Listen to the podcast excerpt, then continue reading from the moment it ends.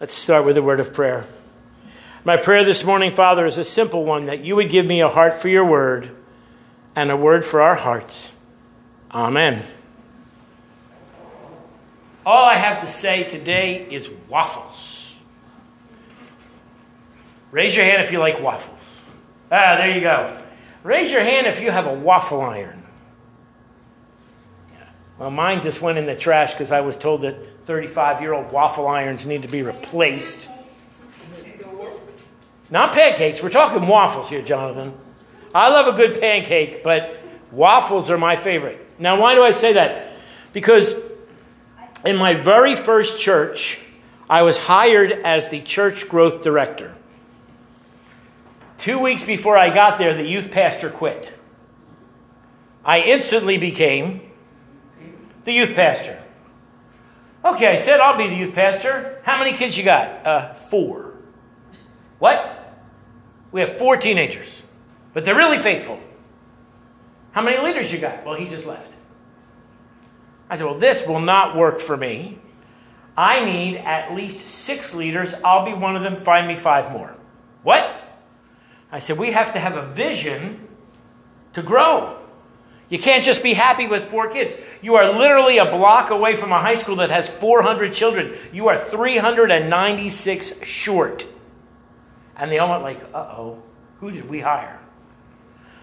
I said, okay, find me. So they did. They put an announcement in the bulletin, and they found me a young couple. They found me an older couple, which was very nice. They found... so that I had some age in the group. They found me Fred. His name really is Fred, not like Diana's friend Fred. Fred is six foot eight. And agreed to work with the youngest group, the nine, ten, eleven year olds. He would stand like this and they would climb on him. Literally. The, the goal was to get to the top. Of, he loved them and they loved him. So they said, okay, we're going to meet. I said, we're going to meet after Sunday and I will make waffles. I love waffles. And I like to put my maple syrup in a little pot of water on the stove. So we have warm maple syrup, and I whip my butter. I put it in the stand mixer, and you know that whipped butter melts so much better into the little boxes on the waffle. I like, can you get this here? I like my waffles. And I have that little shaker that my grandmom had, and then with the powdered sugar on the top. Also, a quarter of a waffle does not count as a waffle. I want all four parts of the waffle. I like my waffles. So here we go. I said, bring your waffle irons, and we made Bisquick, and we sat at a table in the parsonage, and we planned for the kids that we didn't have yet, and we prayed for the kids that we didn't have yet, and we divided up. This was going to take, we had three groups all meeting at the same time. We were going to have a junior group, nine, ten, eleven. We were going to have twelve, thirteen, fourteen, and then fifteen through high school. The older couple took them. I took the junior high because you need to have a certain mentality to work with junior high children, right? They need to be fed regularly and clean their cages once a week. And then the little guys, Fred and uh, my ex-wife, which is hilarious because she's only five two. So five two and six foot eight took the little guys. And we began to pray.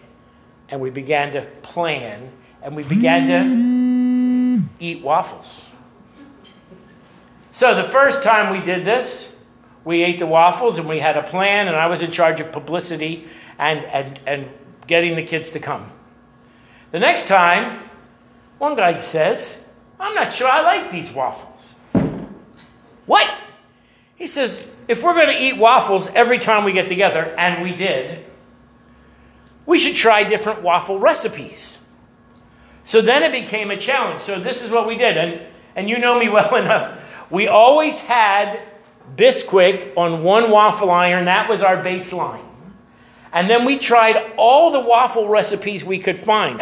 We found a neat one where you put the dry in one half of a Tupperware and the wet in the other. You close the lid and you shake it twenty times. Made really good waffles. Not as good as Bisquick. We did one where you do it all and then you whip the egg whites and you fold the egg whites in. Not as good as Bisquick. We tried different kinds of wheat. We tried different kinds of everything. flavored maple syrup, and at the end, we all agreed that Bis- Bisquick was the best waffle. I'm sorry to say it was. After all that work. No, do you hear what's happening here? We're bonding as a group. We're working on ministry and we're growing together because, like many youth leaders, they had a heart for kids and not any idea how to teach the Bible. So whose job is it to teach the leaders how to teach the Bible? It's my job. And we began to knit together, and without planning it, I built my first cell, is what it's called, a home, a group. They didn't meet in the church. They were part of the church, but they didn't meet in the church. And then they went to church to do ministry, to share the gospel. And then they went back to the cell to evaluate how it worked, how they were growing. So our prayer time began to look a lot like this one. Somebody would come of these six people and say, my grandmother's sick, or I'm going for a new job interview. Are you? We began to pray together. We began to worship together. We studied together, and we ate together. Waffles. Now you might say, okay. Oh, by the way, in October, our first Sunday in October, we had how many kids? Four. Four. By February, we had eighty. It got to be so that after church, now, we only have one exit, but a lot of the larger churches have a main exit and then a side exit. The senior pastor gets the main exit and the associate gets the side exit. I got the side. People were complaining that there were too many children in church and they couldn't get out the side exit and they had to go out the front and talk to the pastor. They complained that there were too many kids in church. You know what I'm doing? I'm doing a happy bad dance. Let's make more waffles. That's what Jesus is talking about. We need, as the church, not just Kings, but the church universal, we need to start thinking like a family. Think about some of your happiest times in a family. They're usually not when you're sitting by yourself. Well, yes, there is that nice soak in the tub after the kids are in bed. But think of your happiest times. Their birthday parties, their weddings, their celebrations. There are times when we all get together. Vicki took very good care of me yesterday. We had all three of my kids and their kids over. It's the first time I've seen them all together since December of twenty nineteen. It's the first time Vicki and I got to hold Noah. It was nice to hold Noah. Kayliana, and even her dad admits it, for some reason, she loves to torture Grandpa. Right? Uh, I said, that's my daughter, Diana. She goes, no, that's my Diana. Every, every time I said it was mine, she would say something. She argues. She's only two and a half, and she's already learned how to pick on Grandpa. And you know what? Grandpa loves it. Loves it. Oh, just as a point, I got my first senior citizen discount this week. It sort of scared me a little bit. The lady said, how old are you? Are you over fifty-five? I said, yeah. Ding, ding, ding, ding, ding. ShopRite gives a senior citizen discount on Tuesday. Who knew? Right? I'm loving being a grandpa, but you can't really be a grandpa unless you can spend time with the grandkids. Those of you who are of a certain age have spiritual grandchildren in this building. We have brothers and sisters in this building. And here's the good news. If we're fully vaccinated, we're allowed to get together and eat again. Did you know that? That's in the new regs. We're allowed to eat together. We can cook stuff and go downstairs and eat together. Because I found that families seem to do the best when there's good food. You can say amen to that. And this is not a sermon about food. It's really a sermon about waffles, but I, Vicki and I, because I couldn't grip the knife too much, we made pineapple spears. We soaked that in brown sugar and cinnamon, and then we put that on the grill. Does that speak to you?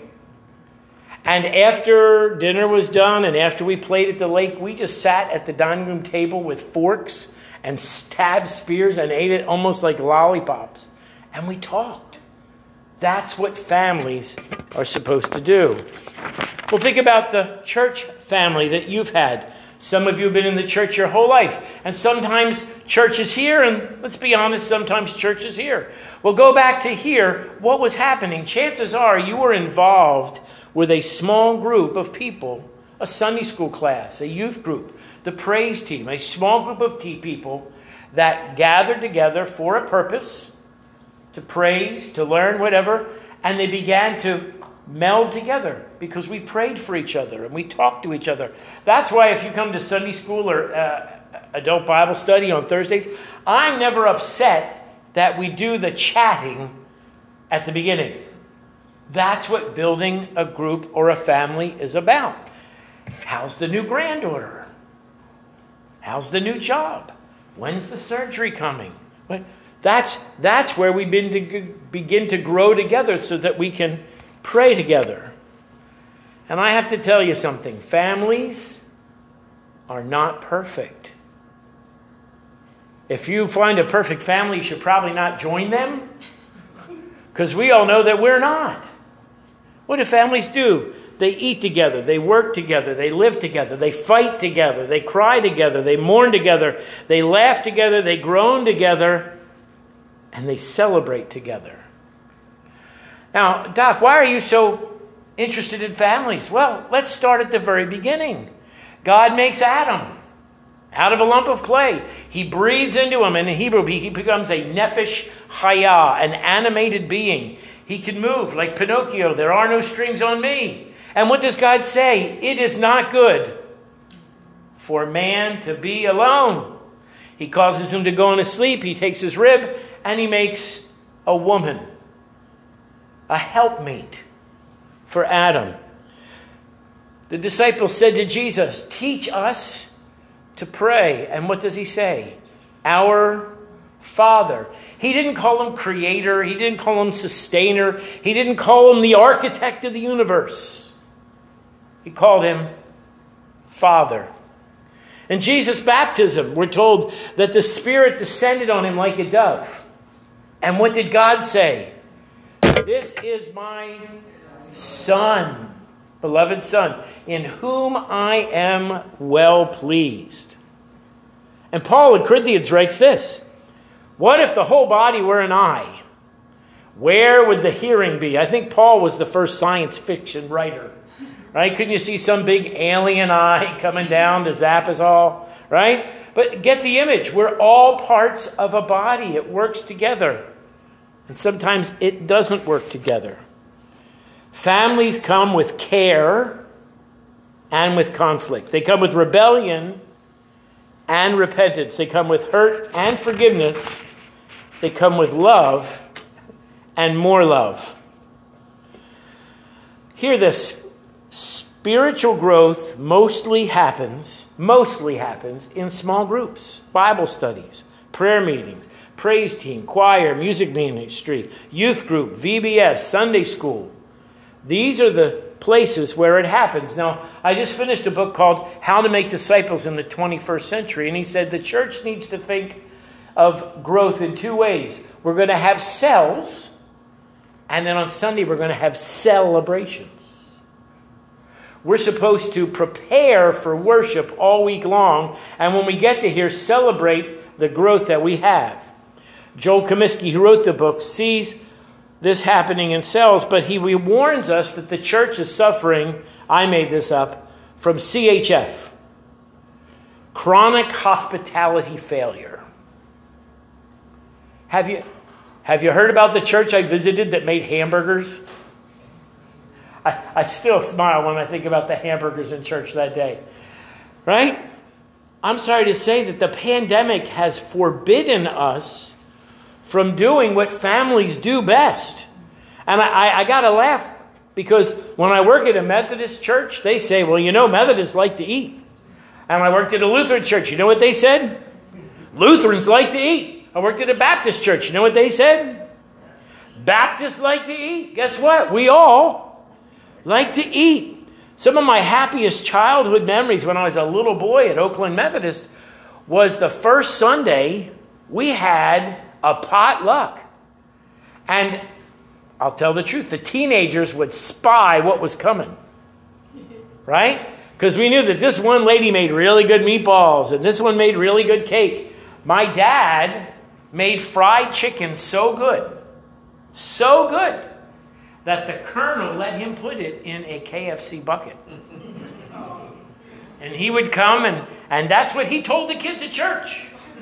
I, I, I, I made this chicken, but the colonel thinks it's so good. He let, the kids believed him. Did Mister Madison bring his chicken? Oh, they were so excited. Right? That's what families do. And that's what the church is not doing enough. We're so busy programming that we do not get the opportunity to meet, know, and grow the people of our church family. Three quick examples. Another youth group story. I was, I was brand new to youth ministry. It was my first year of seminary, and we were in a Jewish neighborhood. The church now actually was sold to a Jewish school because there were so few Christians in the community. When I was there, there were still enough to run the church, and we made a rule. Anybody could come to youth group that wanted. Anybody could come. There were only seven Christian kids in the school district, and I had fourteen kids in my youth group. I had seven Jewish kids coming. Why did they come? Because we began to build a community. Well, the Jewish kids didn't real feel real feel real comfortable in our sanctuary or our big building. So we decided that we would have them over on Friday nights. We called it First Friday Nights. And you may remember this, before you could afford a V C R, you could rent one from the Acme. Does anybody remember? So on Friday, you'd go over, you'd rent the video and the V C R. We didn't own one, so we would rent the V C R, and the kids would come, and I would send them all a postcard. Your postcard, Kara, would say American cheese. These would say ham. Yours would say bologna. Yours would say torpedo rolls. Yours would say potato chips. You see where we're going here? And when they all showed up, if they all showed up with their item, we had hoagies. Sometimes we had salad. Waffles. Salad. Do you not know me? Right? And we would eat together, we would laugh together, and then we would pick movies. And they got to pick one, and I got to pick one. I got an entire youth group hooked on Danny Kaye. Right?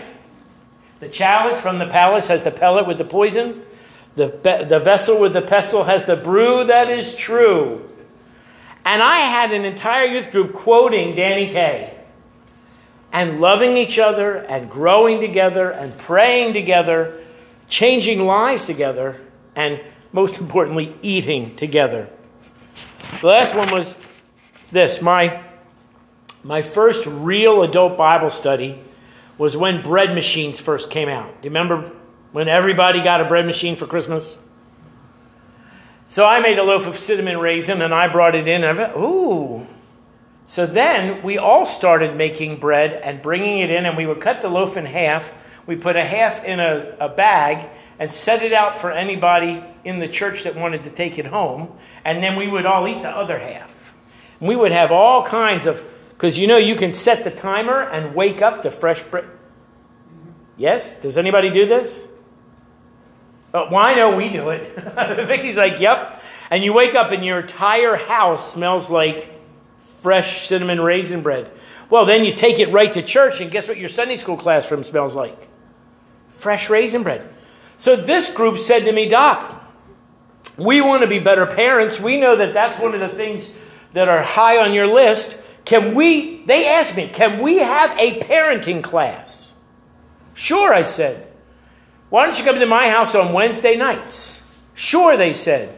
I said, I got a brand new grill. I got a swimming pool. Bring your kids. We got a lifeguard who was a member of the church to come and watch the kids in the pool. And these people voluntarily took a whole summer to study parenting with me.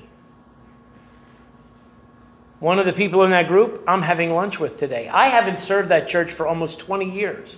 And I'm still friends with that group. And they still call me for spiritual advice and counsel. Why? Because we built a family. I want you to hear, that's where we're going.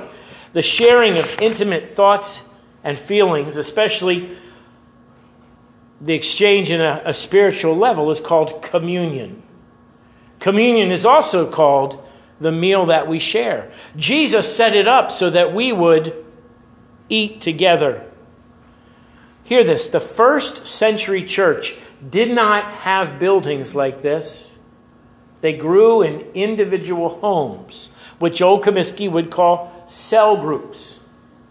Starting a group is not enough. Supporting a group is not enough.